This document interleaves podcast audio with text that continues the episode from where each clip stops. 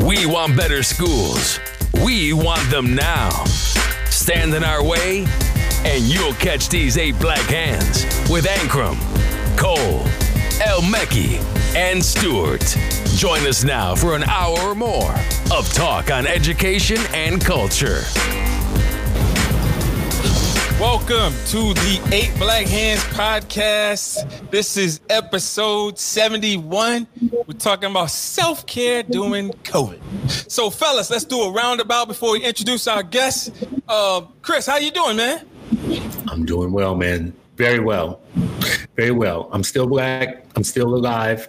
I still have like income. Uh, so I'm doing extremely well. Yeah, I feel it. All right, uh, Reef, what's up, baby? Hey man, it's great to be here. Good to see y'all. Excited about this show. Um, you know, somebody I deeply respect, and uh, things are going well, man. I'm, I'm plotting on what uh, what homeschooling looks like for the El Mekki clan uh, come this this fall, man. About to order my chicks, grow some chicken. Oh, so yeah, just we just put some uh, this weekend messing with the honeybees. Some of you know, so got some more bees for my son. Yeah, doing all right. Good to see y'all. Good to see you too, Charles. What's happening? Oh, nothing much, man. Uh, excited for the show. Looking forward to learning uh, from from Miss Hilary today, and uh, yeah, man. I, I hopefully I, I, I got my pen ready to take some notes. That's what's up. I am doing well. Uh, I took down a gate today, so I saved myself about three hundred dollars today. So I'm feeling real groovy, feeling like you know getting that manual labor in to get some of this frustration out. Yeah, I'm feeling good. Did you So did you did you say grief, groovy? Did you say you feeling groovy?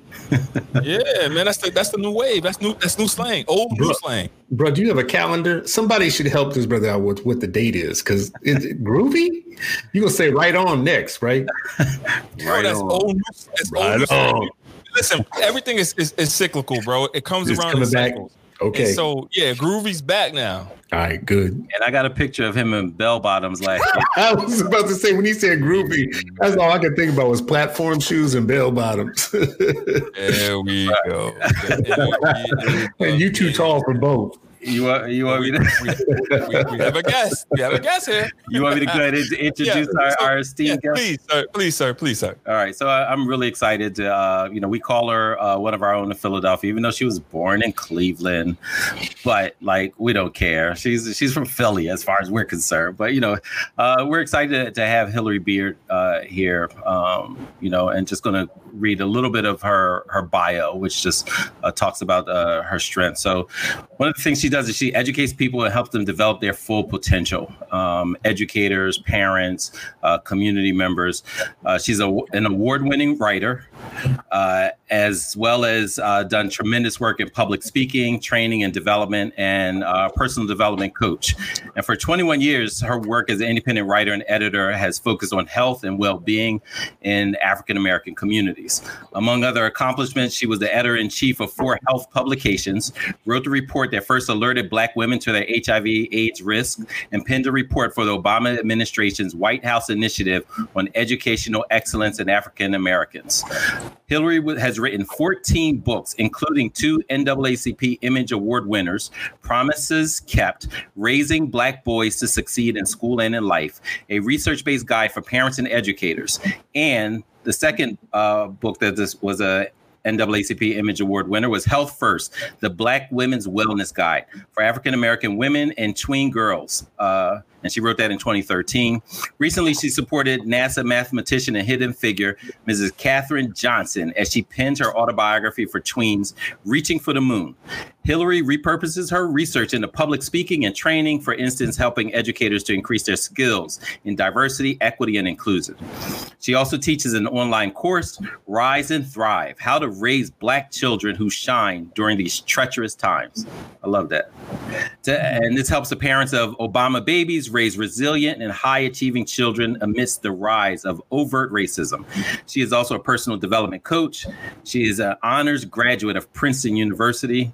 And um, one additional thing I'll say is that um, you know, we've invited and uh, Hilary to Shoemaker campus uh, many times, and where she not only did workshops with families, she's done workshops with our students, and of course, she's done multiple workshops for uh, the Shoe Crew uh, teachers and staff.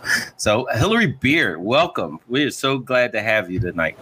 Thank you. I'm excited to be here, and I um, am excited for you all, and uh, really want to just acknowledge how much work it takes. I don't even know how much work it takes to put off, uh, pull off 70 podcasts. Hmm. It's a lot. I, I, can say I can say I do the least, and I shout out to to my brothers who really you know hold it down. Yeah, I know it's more than a notion. When the recession hit, I uh, collaborated with uh, Dr. Camara Jones, who's an MD, MPH, PhD epidemiologist, and uh, a friend of mine, Phil Wilson, who for I don't know how many decades ran the Black AIDS Institute. And so Dr. Camara is um, like Anthony Fauci is our Dr. Kamara. Let me put it that way. And Phil knows how to navigate a pandemic real time. And so we started doing weekly Facebook Lives to educate our community about COVID and the pandemic and how epidemics work and how the disease spreads and all this kind of stuff. And so we did 15 weeks and it was exhausting. Wow. So you're what, four times that? Wow. Yeah, we've taken it. We're taking on a six week hiatus. So it's impressive. Yeah. So tonight we are talking about self-care and self-care during COVID. So, uh, fellas, what are y'all doing right now to take care of yourselves? Let's talk about it. Anybody can start. Yeah. You know what? I'm going to just admit that I don't understand self care. So this is a good show for me. Because to be very honest with you, I'm going to say some things, and then I'm sure our guest is going to help me. Um, Self care. I usually, uh, gen- I, I, usually, when I hear it, I usually think of a different population mm-hmm. other than us, mm-hmm. um, in a different class level than mine. And I just don't know what it means when you work, work, work, work as a way of life. Like that's been since, you know, uh, my grandfather was like that. My father was like that. I'm like that. Like I don't have days off. There are no days off. I work every day. So when I hear things like self care, I'm interested. I'm curious, but I just have to be honest. I'm ignorant about what it actually is. I'm grateful for your honesty. Yeah. Yeah. Um, I, you know, I think about it more than I used to. Um, definitely. Um, you know, when I think about, uh, you know, and we talked about this before, like when I got shot, I probably should have gotten therapy. mm-hmm. when I when I grew up and the rage that I had, I probably at some point should have gotten therapy. Um, working in schools for 26 years and and witnessing the trauma that our children uh, push through, the the assault on the communities, the vicarious. You know, I'm already dealing with my own stuff and trying to keep it bottled, and I felt like I compartmentalized really well. Um, but the vicarious trauma also has an impact.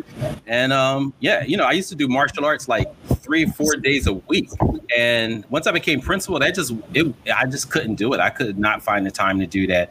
If I couldn't even concentrate, because I thought like even if I'm in class, I'm like, yo, I really should be doing this because next week or next month or next semester, like that, it was just a distraction. So I, that's a long answer for I'm not doing anything right now. you know, I, I go in the garden. I, I, I tend to the bugs and the bees and uh, and the kids and you know, but sometimes kids add stress. You know, it don't necessarily always take it away. You know, but it does take it away sometimes. A lot of times. Charles. I, I mean, I think I, you know, self care as a term. I think I'm in the same boat as Chris, and it's just tough because you know my parents and grandparents. That's not a term that they knew or is like a thing for them, and it's kind of difficult. I feel kind of guilty like with that term because you know my job is hard. I do hard work, but it doesn't really compare to the type of work they did uh, commensurate with the level of respect and pay they got for it. So, you know, my life is significantly easier. So it's a little tough. But on the technical side of it, I do have a therapist, I do have a coach, um, and an assistant, which is like really helpful. Um, and I tend to struggle and get in trouble when people tell me, "Hey, I need you to."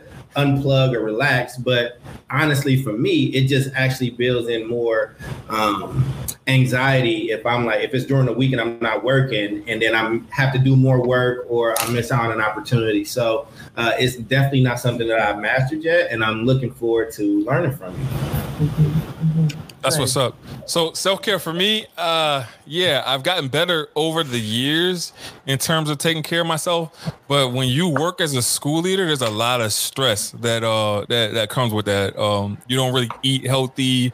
Uh, you don't really sleep well because, like Reef said, you're carrying the traumas of the babies with you and a lot of times you know you'll see something and it'll be extremely disturbing and it'll be hard for you to sleep when um when when you see those types of things. Um me personally you know it, it got me into like a real bad eating it got me into real bad eating habits or whatever because you're eating on the go and you're not really eating healthy and doing the things that you need to do in terms of like self monitoring or whatever. So you know, diabetes runs in my family, and I and I happened to go to my doctor one time, and he was like, "Yo, you're pre-diabetic." And a lot of people, when they go to their doctors, they don't understand what that means. When your doctor says you're pre-diabetic, that means that you're on your way to death, and that you need to chill out and you need to Jeez. do something differently. Because if you don't, yes, it's gonna die.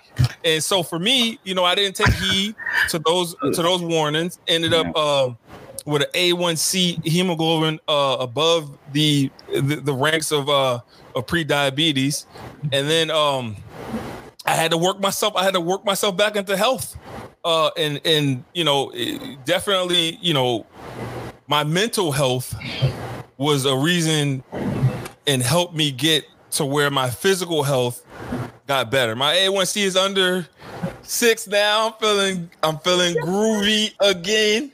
Uh, yeah. And so that's where we are. But uh, my morning walks help. Uh, meditation helps. Uh, yoga has helped. Uh, um, the Peloton app for the 90 days that I had it free has helped. So I'm gonna have to pay that 12.99 uh, to get it get it rocking. Uh, yeah, but those are all the things for me in, in my perspective. But Miss Beard, I'm I'm I'm I'm gracious that you're here, and uh, I definitely want to learn from you. Jeez, man, if my doctor would have told me that I was pre-diabetic the way that you just did, I may have done things differently. Like he, he told me I was pre-diabetic, but he didn't say it that way. Like I, I I was just like, oh, all right, I I uh, but what you just said is going to resonate for a long time with me. Mine was worse because because he didn't say you're gonna die, which he should have, because that would have made it easy. But he did say like, you know, you you could lose a limb. You could you could start losing body parts. And I was like, what the hell does that mean? like, and uh, it was real scary. And that actually that jolted me. Sugar became the devil to me at that point, mm. in a way it never had been before. In the same way, like uh, when I got to 45, my doctor told me I was a smoker and he said, Chris, I'm just going to tell you right now, I've given you a hard time about smoking before, but at 45 is when you start separating from regular people. And at 45, as smokers, you start dying. And then, you know, everybody else keeps keeps living. Quit in no time at all. Quit smoking like on a dime just because he did that little thing. He showed me you about to die. and that was it. That was it. Yeah. yeah. Ray, you didn't mention yoga. You do yoga too. Yeah, he said it. it. He said, Did he say I, Okay, I missed it. Yeah, yeah I, I, I would have laughed at him before, but I, I don't laugh about you know um, yoga. Black, okay. black men doing yoga anymore. Listen, you can't. You you you just said you was a martial artist. Yeah, that's that's a little bit different than yoga. You know, I was I was learning how to different. how to do some some real stuff. You know what I mean? Right. You were like like I don't even know how what to say. But mm-hmm. but Hilary Beard, hearing all this from four black men, um, I saw you cringe a couple of the times as we were talking. You know, what would you say, what would you say to us as well as as our audience? Okay.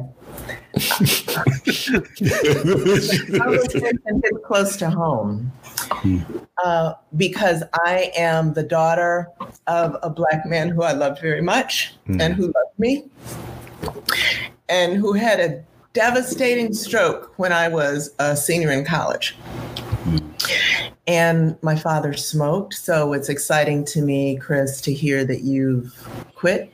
Mm-hmm. Because much of my childhood, you know, my siblings and I would hide the cigarettes and try to talk to him into not smoking and wet the cigarettes and break the cigarettes and you know all these kinds of things and um, you know i think my dad well my dad was born in 1923 so we knew less mm. right when he was smoking and i think my dad assumed that he would have a stroke i mean a, a um, heart attack and be out and that would be that. I know he worried very much about our futures, but my father um, had a stroke. Uh, which is a brain attack. And so uh, he bled in a, a, blood vessel burst. The blood uh, seeped into his brain. And so the blood is not supposed to touch your brain. It's supposed to be in the vessels, and every brain cell it touches, it kills or it damages, right? And so my father goes from being this man who could. Um, who proudly provided for his children and struggled and mm-hmm. sacrificed so that we could have access to a life that he wasn't able to have access to. And he was very successful in that.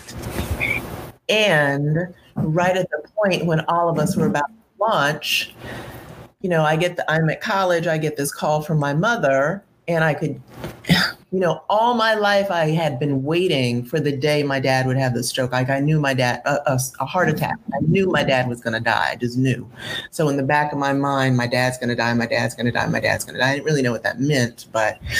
And I'm at college, beginning of my senior year, and I get this phone call from my mother, and I hear this sound in her voice that I had never heard before and she said that he had had a stroke. And so I knew that this was a serious thing. I didn't know what a stroke meant. And, you know, next thing I'm headed home, uh, believing that my dad is going to die and hoping, you know, like desperately hoping that I'll make it on time to say goodbye to him. And, um, my father lived, but when I got to go see him, he was, um, uh, he was alive, like he was there but not there, right? So he lost the use of half of his body and never regained it. Um, but he did live. Um, the uh, I went back to school after we knew he would live.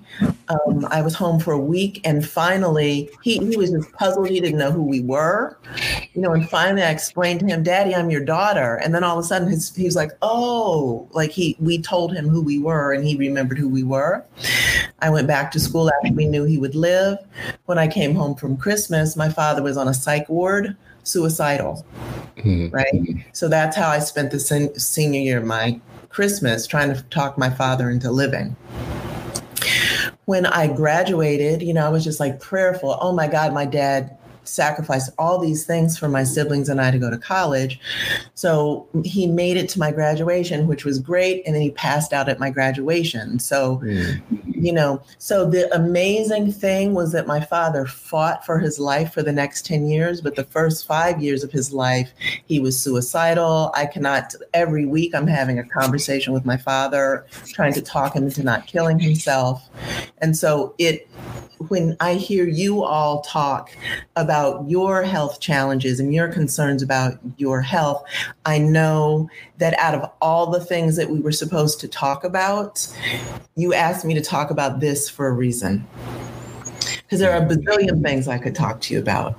And so I'm glad um, to honor my father's life, to be here to have a serious conversation with Black men about self care, because we come, like our legacy, we come from people. Many of us are most Black people in the United States, certainly those of us who are African American, um, and many uh, other folks from the African diaspora, we are the descendants of people who were um, removed from their self care traditions. Their self care rituals were stripped from them.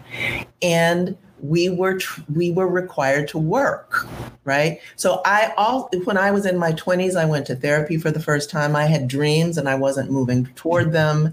And i was trying to you know i knew that therapy was this thing that these white people these white women at my job did. I didn't really know what it was but it seemed like okay i want to go right but i keep going left. Maybe that therapy thing you know that these white women do can help me. So i started going to therapy and started kind of uh, untangling the thing and pulling back the onion and realizing that I was a multi generation uh, workaholic. And when I looked at the legacy of workaholism in my family, it went back to, of course, slavery. You know, mm-hmm. and I can identify uh, great great uncle, I think it was, who had a tree on his back. You know, and um, from having been whipped. And then I have um, a cousin who I met for the very first time. And the very first time I met him, this was um, he was probably in his 40s, and this was 20 years ago. And the first time I met him, he told me that he was in therapy. And so I'm in the country, right? And so this man I'm meeting for the very first time, who's my cousin, tells me he's in therapy. So I'm like, wow, who is this guy? Right. And um, so he tells me that he was, so this is how I found out about this um, great, it's either great or great great uncle who had a tree on his back. And so he is a descendant of that man. And so he started telling me a story. Uh, his wife left him and he didn't know why his wife left him. And so he went to counseling. And in counseling, he found out that his wife left him because he beat her. And then so he started rewinding and looking at what he grew up seeing.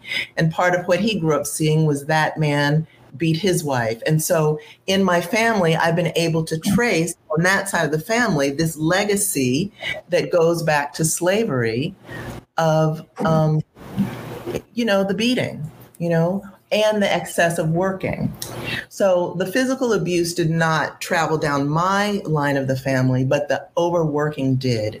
And so my father almost worked himself to death. He dropped almost dead at work, and his mother almost worked And so when I hear um, Black men talking about working, hard, which there's nothing wrong with working hard at all, and particularly you all have such purpose about your work.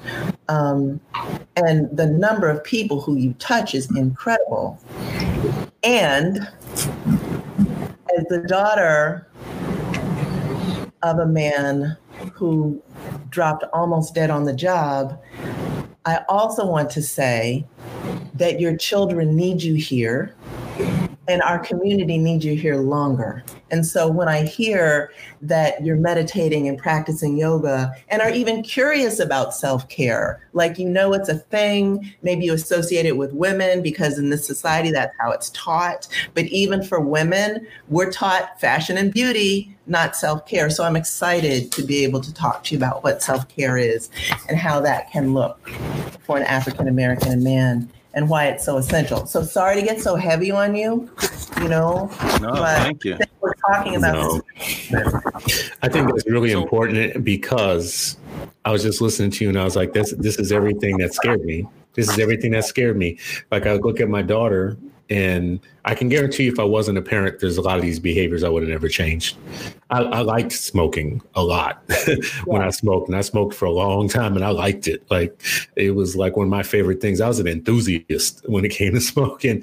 I was two yeah. packs a day when I quit. Yeah. So um, congratulations, that's huge. Yeah, I mean, like, and never could right? couldn't imagine not doing it anymore, though. I couldn't imagine, but I remember at one point when he said the thing about statistics, like you're going to be a statistic, that wouldn't have gotten to me as much as my youngest child is a daughter. And the thought about her like not having me, you know, in her 20s and, and God willing into her 30s or for her wedding and things like that. Just yes. it hurt to even think about it. Like it just it's the only thing that could have stopped me on a dime from smoking. Yes. Well, um, thank you you know? Because what i can say I, I, have a wonderful life. And i can also say that losing our fa- my father changed the trajectory of my life. It changed the trajectory of my brother's life my sister's life. Like i can see how we got thrown off you know um, by that. And it was so painful for my father you know to be he i mean he was trapped in his own body you know and he was brilliant he was brilliant even you know in his stroke you know um, having had the stroke stroke but you know i think he imagined being out not trapped in his own body mm-hmm. And dependent upon the very people who he had um, sacrificed almost everything mm. to, um, you know, launch out into the world as and we, you know, as amazing human beings, and we've become amazing human beings. And part of our amazingness, and I know you all talk a lot about empathy and compassion, um, is because of having a father who was disabled, you know, for that part of my life, and um, you know, so Uh, yeah. great. Oh, appreciate that, Ray. I know you had a question, man. Why, don't- why don't you Yes, throw that so- question out there? Yeah. So real quick, and I, I guess this question is for everybody. Like, why do you why do you guys feel like it's so much of a, a, a animus towards therapy in our community, in the I black mean- community? I mean, I could tell you. I mean, when I was younger, I just, I mean, and I look back at it, and I was like just uh, young and dumb. But I looked at therapy as like soft. It wasn't like I didn't know anybody who went. You know what I mean? Like, um, you know, the first person I, I that was close to me that talked about going to therapy was my mom and my sisters, and you know, they were like grown. My mom was like, I was grown, right? Like, and so that was the first time I did not know anybody that at least talked about going to therapy. I thought it was just something you know, I thought it was soft. I thought it did not relate to me. I couldn't imagine sharing anything with some stranger.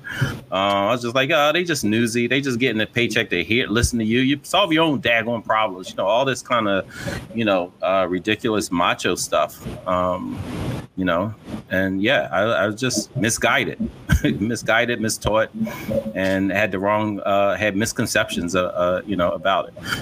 I still feel like you know it got to be somebody that I really trust. You know, I, I reached out to a friend of mine, Dr. Kameelah Rashad, and was just like, "Yo, are there some Black Muslim men who who can, um, you know, provide therapy?" Because I wanted this, you know, uh, the spiritual base to it um, as well. And and she gave this is a couple years ago. You know, I I had like a I just was another one of our children. You know, something terrible happened to him, and I just couldn't. I was shaken. I was just so angry and upset. And I was like, oh, this is this is a different type of way that it's manifesting itself. And so I reached out to her. And to be honest, I, I lost the text. I don't even remember, you know, in this this past year, I was like, hey, remember that text you sent me a couple years ago? I might need to reach out to you again and find somebody to, to go to. And and again, I, I just sat on it. So yeah. Yeah, I think uh, for me, and the reason why I asked this question is because I, I think that there's a certain level of toxicity that comes out uh, in our community with regards to just like how we deal with mental issues and how we deal with, uh, with with mental health. I know growing up, you know, I, I had friends that would act differently, and you know, you know, they would get a label like, "Oh, this person's crazy," or "Oh, this person's this," or "Oh, this person's that." But um, you know, we never got to the root as to like why that person was behaving the way that they were. And so, you know, I had a couple of friends that you know I played Pop Warner with that committed suicide, and nobody ever got to the root as to why. But those were the kids that were in, you know, the the, the portables of the schools that were getting special education services, you know, and that were that that, that didn't fit the bill of being in the front with with with, with I guess the, the quote unquote regular kids, and and clearly they weren't getting the help they needed. Um, it- it- you know, if if so, they would still be here. And so I think that you know our community really needs to address mental health. I think that you know we need to start putting some pressure on the black church as well. You know, I'm always coming for the black church, but Hey, you can throw the Oh. masses in there too. They just tell you to pray it away. You know, Yeah. your faith ain't strong we- enough if you, you know, X, Y, Z. So Yeah, and uh, and, and faith alone is not gonna get you past these these mental health issues that you have. Um, but yeah, uh, speaking of what you said, Reef, you know, I you know I pledged. I felt like, man, listen, if you pledge, you can get through anything. mhm. But I think pledging is the reason why I need therapy. dang, the Sigmas did you like that? Like, yeah. man, listen, man, listen. Well, be- before before Ray incriminates his whole uh, brotherhood and gets them uh, suspended, I didn't say no names. um, He but said I, a name. I, I, I think I think there's a few things, man. I think um, sometimes it just feels like you're admitting defeat, um, and some people don't like that. I think, you know, I was blessed though. You know, both like I said, both my parents were addicts, and my mother was was big on when she went to NA. I used to go with her, and I think that was one of the best things ever um, because I got to see all these different people kind of talk about the substance around them. I do. I, I- hear people about the peace around the church. I will say I think that that is starting to change. Like there's a few churches, including my church, where you know that pastor is very clear around. I'm giving you spiritual counseling, but for these other things, you need an actual therapist. And I think think more pastors and preachers. I, I can only speak to Christian. I can't speak to other religions, but they're starting to even talk about their own uh, therapy, right? Like they're having therapy themselves because it's, it's it's actually hard to be the person that everybody comes to with their problems. But I think also, you know, I know I don't know if the stigma is as strong as what it was before. I, I think especially in the last five years. But the other thing that we don't say is therapy is expensive. Um, and and when you have a network, you even if you have insurance, sometimes that network doesn't have the caliber of therapists that you want. So for me, I had to go outside of my network and pay almost out of pocket until I changed the budget because it was my organization. But I needed a black coach to tell me that I actually had the power to do that, right? Um, and, and, and so I, I think I see it in those ways. And the funny thing is, is that I purposely chose a counselor out of in, out of the NA system, even though I don't struggle with substances, but just because I really grew to appreciate and and like that type of therapy, right? And and the rules that they somewhat follow, and just how grounded they are.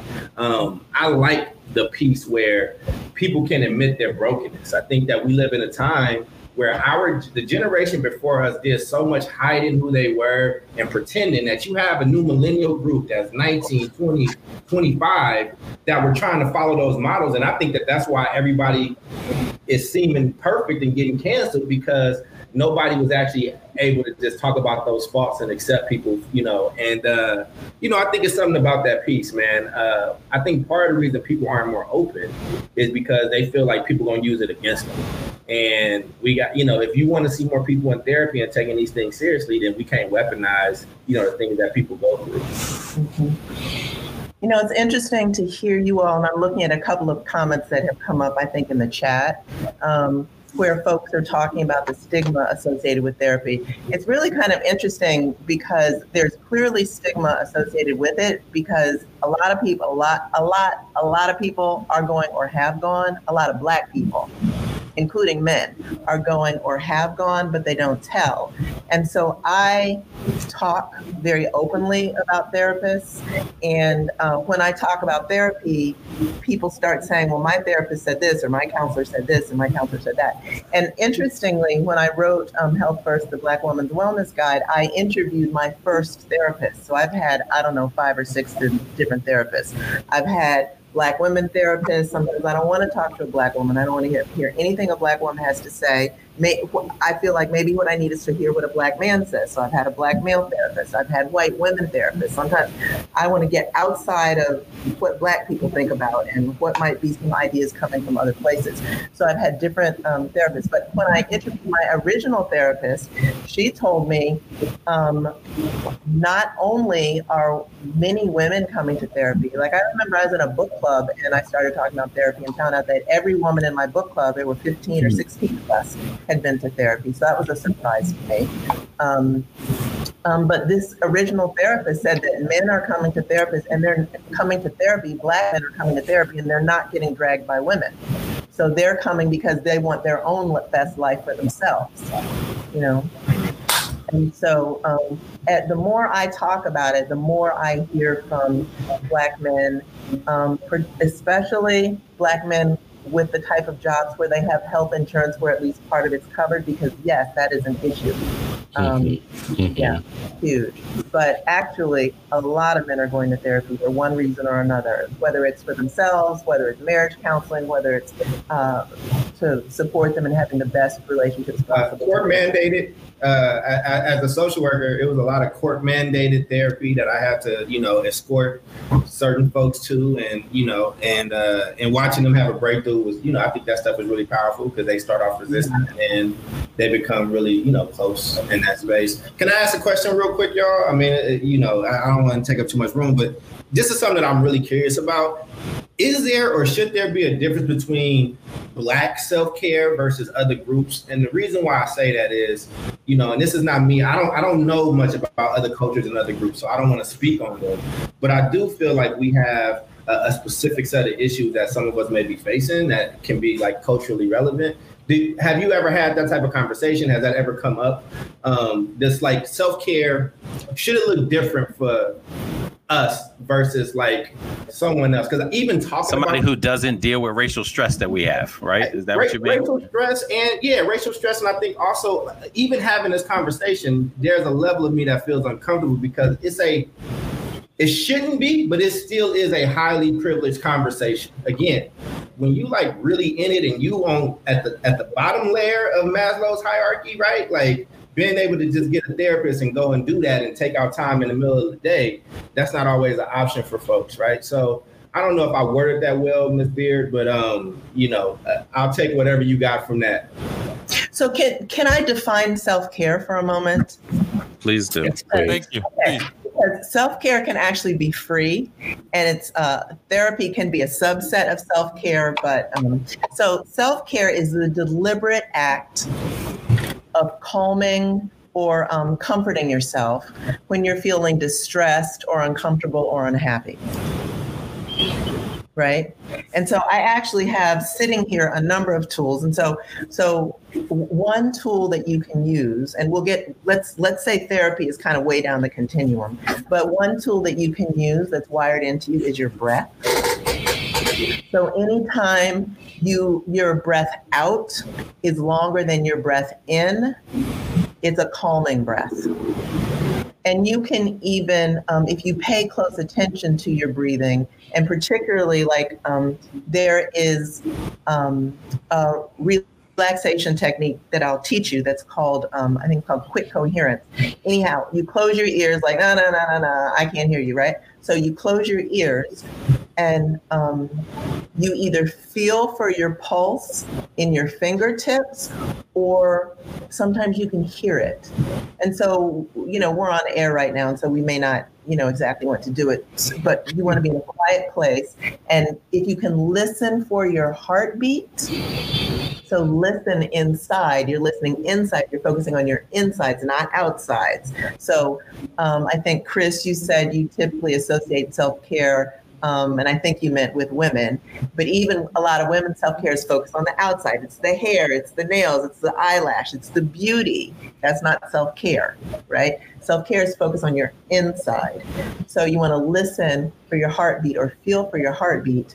And if you breathe in six beats to your heartbeat, so ba boom, ba boom, ba boom, right? Six beats in, and then six beats out.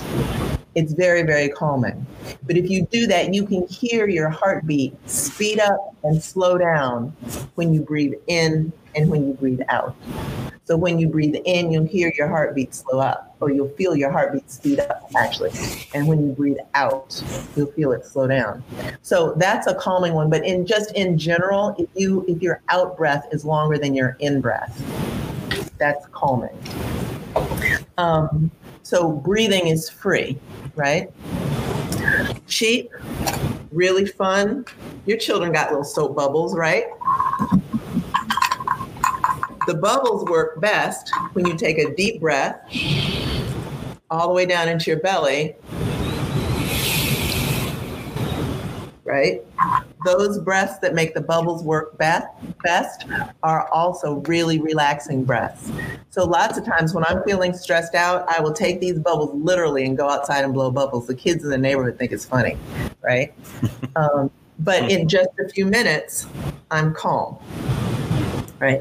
There's also a technique which I'll teach you, and you can use it now while we're talking. You can use it in a meeting. Um, but if you cross your arms, just like you're hugging yourself, and just tap on your shoulder, alternating your shoulders. This is calming. And so uh, we'll get to therapy in a moment. And so, so what I'll teach you is that um, we're trained in this culture to think of the brain as a thinking machine. But actually, before being a thinking machine, it's uh, um, an organ that's really associated with our survival. Its number one job is our survival. And so, always in the background, even while we're, we're thinking, there's a part of our brain that's always scanning, scanning, scanning, scanning, scanning everything in the environment, right? And it's hearing things that we're not conscious of, and it's smelling things that maybe we're, it's just scanning, scanning. Not just, um, for the reality of danger, like not just to see whatever, if somebody's going to hit you over head, but it's also thinking of things that could possibly be danger, dangerous, right? So it's looking for things that could possibly be dangerous. Like it's making up things that could possibly be dangerous, right? And so, um, and so this is your fight or flight response. So it triggers your fight or flight response when something threat something is threatening or it perceives something to be threatening. And so whatever something threatening, like if somebody breaks into your house, that's a legitimate threat, right? Mm-hmm. Thinking about somebody breaking into your house is not a legitimate threat, right? And so the legitimate threat, the person breaking into your house, the person hurting you, the person who pulls a gun on you, uh, you are in the street and a car is coming. Like those are legitimate threats. The feeling that you experience in response to an actual threat is fear. The experience that you have thinking about a possible threat, um, I saw how that person looked at me. Did my partner not like what I just said? Is my boss mad at me? Um, you know, is someone going to break in my house? That's anxiety, right? And so a lot of us worry a lot, we stress a lot, we worry about, and we have anxiety. And so anxiety will kick off what is known as our fight or flight response, right? And so when our fight or flight response occurs, you guys are educators. So part of what happens is the brain and body redirect your blood, hormones, and nutrients out of the prefrontal cortex, which is the most advanced and evolved part of your brain, kind of sits here. And this is the part of your brain that's responsible for your higher order thinking. So you're mm. planning, you're strategizing, you're organizing, right? You're problem solving, you're critical thinking, right? So this is, relates to your kids too, your students. So it reroutes the nutrients out of this part of your brain. The blood flows out of it, the hormones flow out of it, the nutrients flow out, and they go out to your hands hands and to your legs so you can fight, flee, freeze, right? You've been on the bus and somebody gets on acting funny and you see everybody like, uh, wait a minute or something like, right? Freeze, faint. And a lot of women will tend and befriend, which is kind of like you get close to the person who could harm you in an attempt to create a relationship with them um, so that they don't harm you. And so that that's often something that women do, not only women, but and so what we want to do. So when we're stressed out, this is our fight or flight, right? And so we don't have access to our best thinking. Lots of times we'll find it like we feel this, like we can't think ourselves out of a paper bag. We keep coming up with the same solutions. We're thinking in circles, circular loops. We engage in behavior that we've outgrown, behavior that maybe we're not the most proud of. We have to apologize later. Um, we just can't figure things out. And so we stay stuck. And so um, the news does this intentionally, right? So the lead story on the evening news is always fire, shooting, something crazy happening, right? Mm-hmm. And so this is intentional because they know they can then commandeer the part of your brain that's scanning, scanning, scanning for not just danger, the potential of danger. Boom. It's on a television. It's not in your house, right? But it commandeers your brain. Boom. Now you're watching shooting at such and such, right? It's not in your house. It's not in your home. It's not in your space. Maybe your space is completely safe, but now they own your brain. And so these cop shows that we watch, they own your brain. And so the tel- the TV stations they do this intentionally, so they own you, right? So what we want to do is cool that out. And so the breathing, the breathing in shorter than out, so maybe four breaths, four counts in and six counts out, or that quick coherence where you close your ears, you feel for your pulse, you listen for your pulse, and breathe with your heartbeat. Six beats in, six beats out. You want to do that for at least one minute, and if you can do it for five minutes, fabulous. Um, Sharif, I've taught this to educators, and they fall asleep um, doing this just because it's so relaxing, and and so really. That's why. That's why I would only bring you to Shoemaker after hours. You know, during the day. I was like, that's right. not cool. yeah, exactly. So really, what we're looking for. So when the relaxation response kicks in, the blood flow returns to this part of the brain. And we need this part of the brain so much now because it's a lot of us who are going to have to make a way out of no way, right? We're going to need to pre like whatever. Uh, you're a lot of you, you guys are educators, schools and COVID, right? We need to figure out stuff we ain't figured had to figure out before. People are losing their jobs, they're being furloughed. The six hundred dollars a week is about to go. Like all this madness, we need solutions that we've never had before, and we access them through here. So our creativity is here, our ability to access, you know, our our our, our spirituality, the powers and forces that are greater than us. Sharif, I know you're nature boy, right? Like nature, like our ability to connect with nature and the sun and the moon and the stars, like we're all a part of that, right? Our body rhythms, our biorhythms are all a part of that. So to align with that, we want to activate this. And so when we, um, if we tap, on our shoulders. The way that we know that our relaxation response kicks in is because our body takes a breath on its own. And so it's not the breath that we take when we go to the doctor and the doctor says, they put up the stethoscope and say, take a deep breath, and we do. It's not that breath, it's a breath that the body takes on its own. And so, if you just want to try this right now, you may experience for experience it for yourself. Um, you could tap on your own shoulders, or you can do it if you're in a meeting. You can do it under the table. It's opposite side. You could tap on your own knees or thighs, so people don't know, right? So the important thing is that cross that you cross and you tap, and this is called bilateral stimulation. And there's something really healing about bilateral stimulation. And so you may notice after you do it for a while, your body, okay, my body just took the breath. Like you'll take a breath, and that's the signal that the fight or flight is turning off, and your rest and digest is turning on. So you can do this before bed. You can do it in bed, wake up in the middle of the night worrying. Um, and so these are free things that are a form of self care they're a form of self soothing. So, deliberately uh, calming yourself when you're feeling distressed. You can teach it to your children. Okay, Muriel says she used to tap her daughter's back when she was a baby to calm her, right? You can teach it to your children. You can teach it to your students so they can calm themselves. Um, yeah. So, right, so, so Heather, real quick, quick question.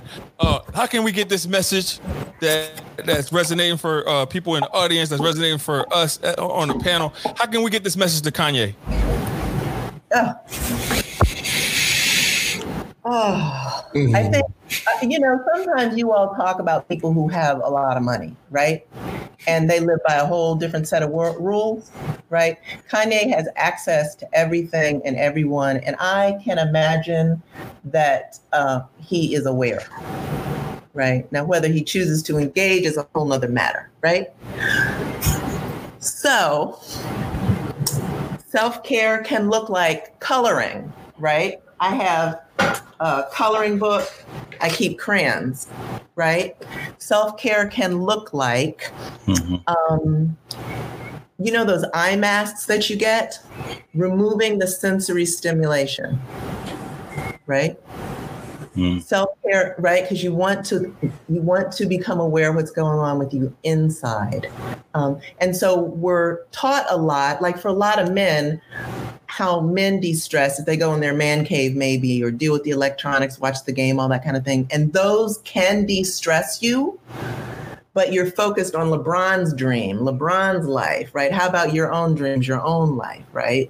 Like you're watching LeBron, LeBron ain't watching you right? Mm-hmm. So we want to get in touch with what's going on on our insides, like how uh, the powers greater than our, ourselves are talking to us, right? So it's about calming down, going in. And so when you talk about meditating, you know, um, listening to the inner voice, it's hard, mm-hmm. right? Like all your thoughts bubble up, blah, blah, blah, blah, your to do list, everything bubbles up, bubbles up, bubbles up right?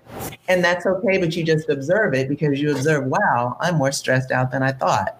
Wow, I have way too much going on. Wow, do I really need to be doing all these things? Wow, why does this person have um, uh, so much space in my head, right? But once you begin to become aware, then you gain your power of choice. Then you can choose. You know what? I don't like the fact that I'm thinking about that so much. You know what? No human being can do all this. you know what? Charles said he had an assistant, right? I need an assistant. You know what? This job is impossible. I'm not even happy, right? Like maybe I need to make another choice. And so these are the kinds of things that begin to come up. And so, you know, watching the game isn't self care. Uh, going to the electronic stores and self care for women, hair and nails, that's not self care. That's beauty. It's okay. I'm not saying there's anything wrong with it, but just know the difference. That's not going to produce a way out of no way. That's not going to produce a new plan. That's not going to produce the path to your dream. That's not going to produce um, you creating something that hasn't existed before. Right. You know, it sounds like earlier, though, there was a little bit of a talk about church and yeah. kind of glossed past it a little bit. And I think we were trying to make a distinction between, um, yeah, but church isn't what you do. You go to a therapist when you have even more stressful problems or whatever. And I just wonder, after listening to everything that you said, that if a lot of black people don't see church as their primary source of de-stressing feeling like there's a higher power that's at, at work in their life something that is like you know the, the people who will say not today satan you know and and they really mean like you're not to get me. You're not to you're not to make me stress. I'm too too blessed to be stressed is something you hear people say. And i wonder if those are the most stressed people, by the way. But I don't know that that's true. And this is the point that I'm making is I don't know if there's something new agey that's in competition that has painted church people as not the authentically faithful people that many of them are because many of them are not. And and i just happen to know like i'm listening to everything that you're saying and the different strategies that you have or whatnot. I just know that a really good prayer session for me is like a laundromat for the soul right? Like you know i can and and having been when i was baptist uh one really good service on a Sunday when I was Baptist could wash me up for the week. Yeah. Definitely would have me return to the world on Monday and Tuesday and Thursday. I mean, Wednesday, like, y'all ain't gonna do nothing to me. You can't get to me or whatnot. And that was a hundred percent in the faith room. So if that was happening for me and other people around me, it almost feels like that is one form of self-care that has been taking place for a long time. And and in my mind has been successful with a lot of folks.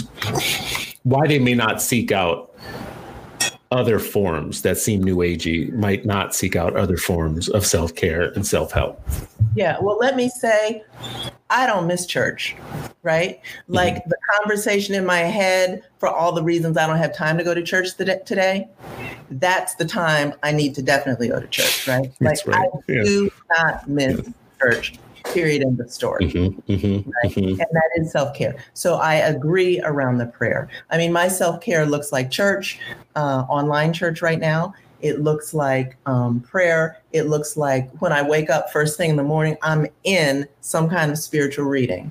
It's almost always the Bible first, but then mm-hmm. some other kind of thing, some meditative kind of thing.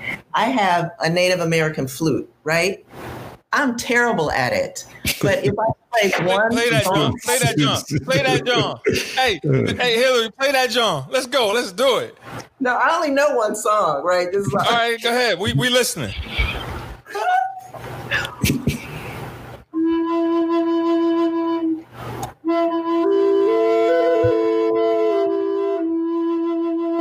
You know, so I like if I mm. play that flute for like two minutes, right? I uh, happen to live near a park. I try to be in the park near nature as often as possible. Um, Wait, like I, I can't let you get past this one. What was the song? Uh, so there is this Native American flute player, R. Carlos Nakai. Uh-huh. And wait, wait, whoa, whoa, whoa, whoa, whoa, People, people writing this down. People be yeah, letter letter R. Yep. R period Carlos. Uh huh. N A K A I. N A K A I. All right. Yes, I often put him on first thing in the morning. Actually, uh, like while I'm dressing and all that kind of. It's just peace, right? I have um, brainwave entrainment uh, Elaine, oh my God, that was soothing. Yes. Um, I have brainwave entrainment. So there are apps that put your brain wave on a peaceful wave, right? Delta, alpha, gamma, like you know all of those. Like you can get these apps that are for sleeping or for focusing or for concentrating or relaxing. Like I will put one of those apps on, right? I will go, uh, I have, um, when I go to sleep, I listen to water, relaxing, right? I have an app. Actually, I have a little, I have apps, but I also have a little machine by my bed.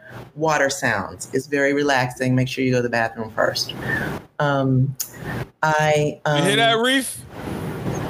Listen, I I got a koi pond outside my my window for that. My father, my brother, my son, we dug we dug a koi pond just to hear that waterfall, man. It's uh my mom was like, that make me think that the faucet is on. That that stresses me out more. So every everybody everybody got their their own thing, you know. Uh, one thing yeah. I do want to ask is particularly because you talked about like you know the frontal lobe and when people get angry. This is why I say stop beating black kids because a lot of times I when I see people beating black kids, it's from the anger, the stress, the the blood, and all the neutrons firing in the wrong way. Back and, here. Right. Yeah, yeah. And then some little five, six year old is is getting a beat down over something that's natural in their human growth and development that they did, right? And so right. when that think about the racial stress, when I think about the tension that people already have from their jobs or from life and all those circumstances, and you've talked about this a lot, you know, um, and particularly racial stress and and just how all this plays out for children in schools as well. Um, so yeah. we'd love for you to. Uh, I know we don't have a lot of time, but we'd love for yeah. you to. Hold on, hold on, Hilary. Before you jump in on that, I'm gonna just uh, uh, provide a counter narrative to what Reef just said. Some of these kids need to get snatched. All right, go ahead. Stop beating black kids. okay. So here's what I want to say. So this self calming is the key to being the parent that you want to be right? Mm-hmm. Because if you're cool, calm, cool, calm, and collective, like if you put your own mask on first, not only are you not operating out of your survival brain, right? Your reptilian brain, the kind of lowest functioning part of your brain that you're on a, a loop, you're triggered, right? So you're the kid, right? So you're cool, you're calm, you have more options available to you that you can choose from from in terms of how you respond to that child, right? So Sharif and I have had these conversations about optimal parenting styles and what are the best styles for Black kids. And um, you know, so one thing that I want to say right now is mad props to the parents of all these young Black folks who are out on the front lines, right? And who are demanding and asking um, and requiring our society to change and who are not putting up with the stuff that we've put up with, right? So there are a lot of parents, I'm like listening to these young people, a lot of parents did it right. And um, it's like so exciting to hear.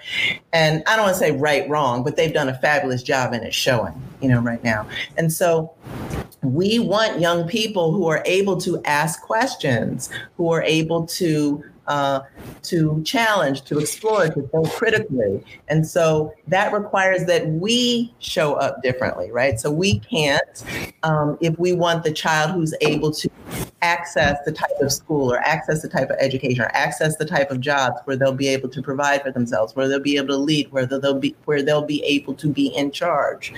You know, they're going to need to think critically, and so we're going to need to be calm enough to provide them with answers to the questions that they're asking, to interact with them in their challenging, because there will likely be some challenging.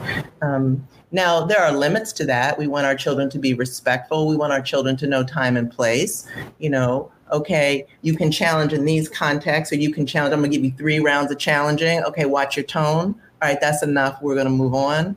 Um, I hear you. I'm going to make this adjustment. But okay, that makes no sense because you're a teen- teenager. I'm the adult.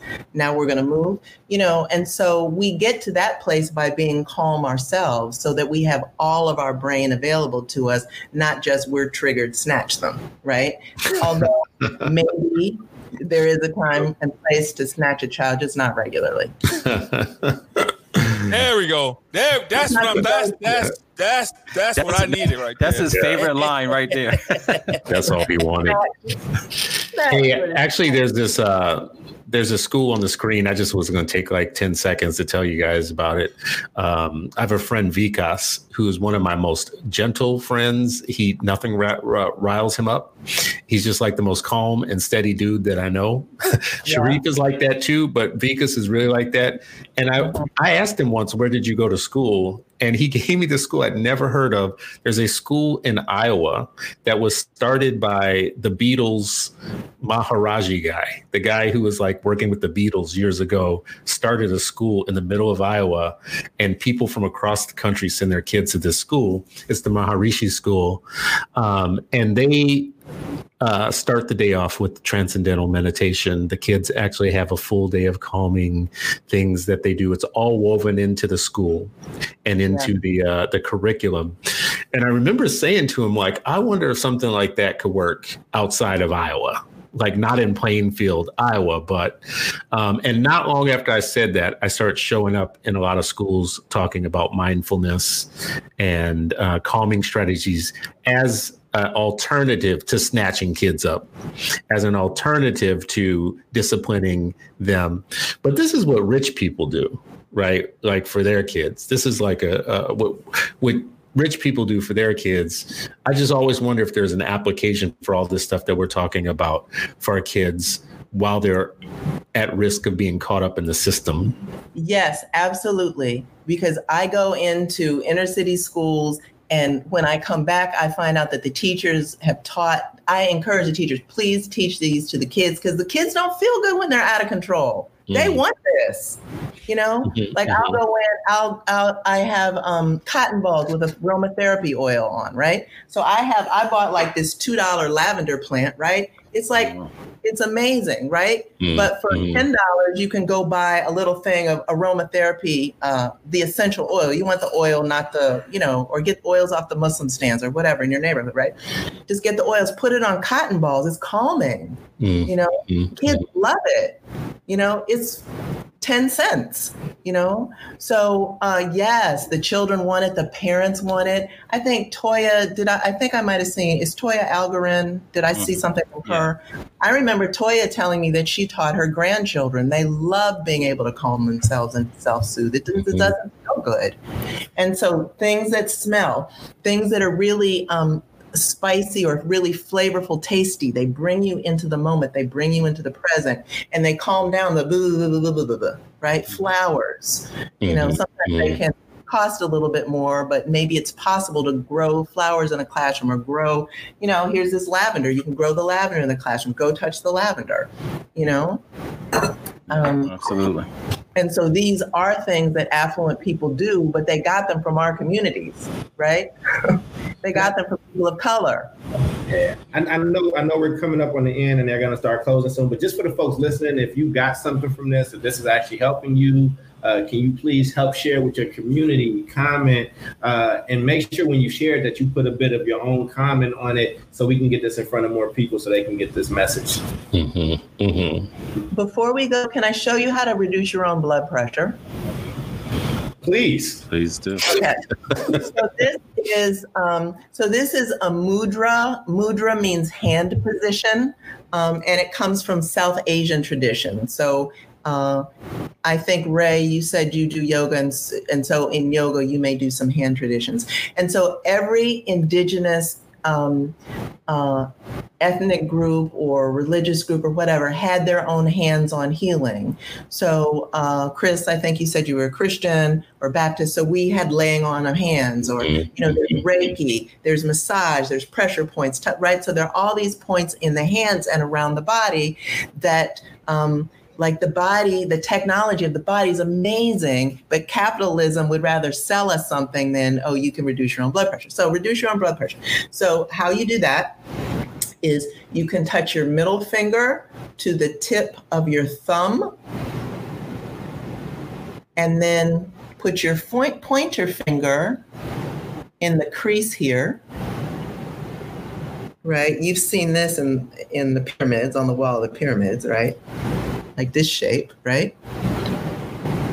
And then if you just turn your hand over, so you touch your thumb to your middle finger, you put your pointer finger in the crease. Is that, can you see that? Like that. and then just flip it over. And so the person who taught me to this to me is a body worker, and uh, he shared with me that his blood pressure was 150 or over something um, one day, and he brought it down to 120 over something in 15 minutes. Mm. So this is South Asian technology, you know, but the body is wired to do these things itself. And so, if your blood pressure is high, this is a great thing to practice. We started the um, the day the the show talking about chronic diseases, and so um, you know, Chris, you were talking about how your doctor talked to you about this chronic disease. Mm-hmm. Another way to think about it that's distressing and so i'll go ahead and say it because it might light some heat up under you to make some adjustments is that once you have a chronic condition you have the thing that will ultimately lead to your demise. We don't know how long, but that's a different way to think about it. Mm-hmm. The medical establishment has very low expectations for our community, right? So they don't think that you would be willing to make an adjustment, a lifestyle modification, stress reduction, change your diet. You mentioned less sugar, less processed foods. So we want the food to look as close to how God made it as possible, right? No bags of things, you know, fewer bags of things, fewer boxes of things, fewer ingredients on the label that we don't know what it is. So ideally, if you can afford it, look for foods with like six or eight ingredients on the label and you know what every one of them is, right? Mm-hmm. Not the first one to be sugar. Yeah. Right. And just by making these adjustments, like we can take charge of a lot of this stuff. Um, re- reduce our weight, reduce our blood pressure, reduce our blood sugar. You know, with food, the food is nutritious. It's what capitalism does to make the food more profitable, to make it be able to sit on the shelf for six, eight, 10, 12 months for two, three years. Right. right. It takes it out of nature, out of the context of nature, so it can make more money. Soda. I used to work. I used to work for a soda company. I won't say which one, but you know there are only two big ones, and um, it's the one that Black people drink more so. And you know, I realized at one point in t- point in time, oh my gosh, I've been hired to poison my community. Like when I first uh, came on board, I didn't understand how how uh, dangerous high fructose corn syrup was, right? But then all of a sudden I'm like, oh, high fructose corn syrup is the devil, right? Oh, they hired me. Oh, diversity hire. Oh, oh, you want me to sell more poison to black people? Oh no, not the one. Mm. You know, so the soda that they dump in our community, it's, it's you know, the sugary so, drinks. Every, when we used to travel, Ray used to bring a bag of hot Cheetos. You know, we were trying to tell him to leave that alone. Right, right. so what, what, are Cheetos made from? What are Cheetos made from? I don't know. Science. They're made from science. They're made straight out of a science movie. Styrofoam with hot sauce. Go ahead, Ray. For, for those of y'all that are listening, if you're in LA or you in the in the inner city, watch those hand signs. All right. Can you do it mm-hmm. again, uh, uh, Bernita? Wanted just to screenshot the the. Yeah, please screenshot it, Bernita. Okay, so or you could do your video, right? So what you're gonna do is touch your middle finger to your thumb, right? And then so you can f- screenshot it. I'll just do one, but so then you're gonna take your pointer finger and put it in the crease right here. So yeah, watch the gang signs. yeah, hey, you look like a you look like a noob right there. well, so but haven't you seen like a shape like this on the wall of the pyramids? Mm. Peter right? Ford, Peter These Ford, right? And so to look at, let me see, is there another direction to look at it from? That's definitely the noops. What? Yeah. Right. Thank you yeah. for that. You giving away fraternity secrets up there. uh oh. You're silly. cool. All right. So so um closing thoughts, fellas. We are we are, we at around that time. Miss here, th- uh, Miss Beard. Thank you for coming on and, and being such an amazing uh, guest and bringing us so much energy. Thank uh, you. We needed this. This yeah. was a therapy session yeah. for us. So, uh, Reef, we'll start with you. Mm-hmm. Yeah, I mean, you know, again, uh, you know, thanks a lot. I, I want to just apologize to you know my mom and my wife. Uh, they actually both of them have been coloring for a while. My wife does puzzles, and I and I would tease like, give those kids back their toys, you know. And, and why you you know, I said like, why are you stealing your grandkids coloring books?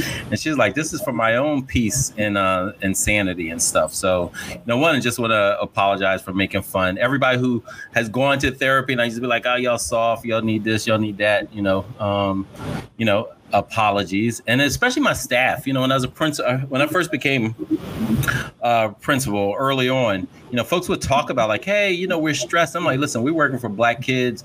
De-stress yourself lace your boots up and let's go right? And i, I think i could have just found other ways you know uh, because i had one mindset around it but i could have been just more open-minded and thinking like what are the different ways to uh, you know to help folks uh, de-stress and so they can be there fully for our children because we we need freedom fighters who are, as you said, thinking with their frontal cortex like full time because that is what our children deserve. So, you know, again, just to really appreciate you being on and sharing, you know, a different way. And I loved your definition of of uh, self care, deliberate act mm-hmm. of comforting yourself when you are distressed. And I didn't I didn't look at like my prayers and and being in nature necessarily as as uh, self care. When I hear self care, I would I would still smirk a little bit, you know, every every time, you know. But I'm not gonna I'm not gonna tease Ray anymore about yoga. I can promise that because I'm looking at it very differently now.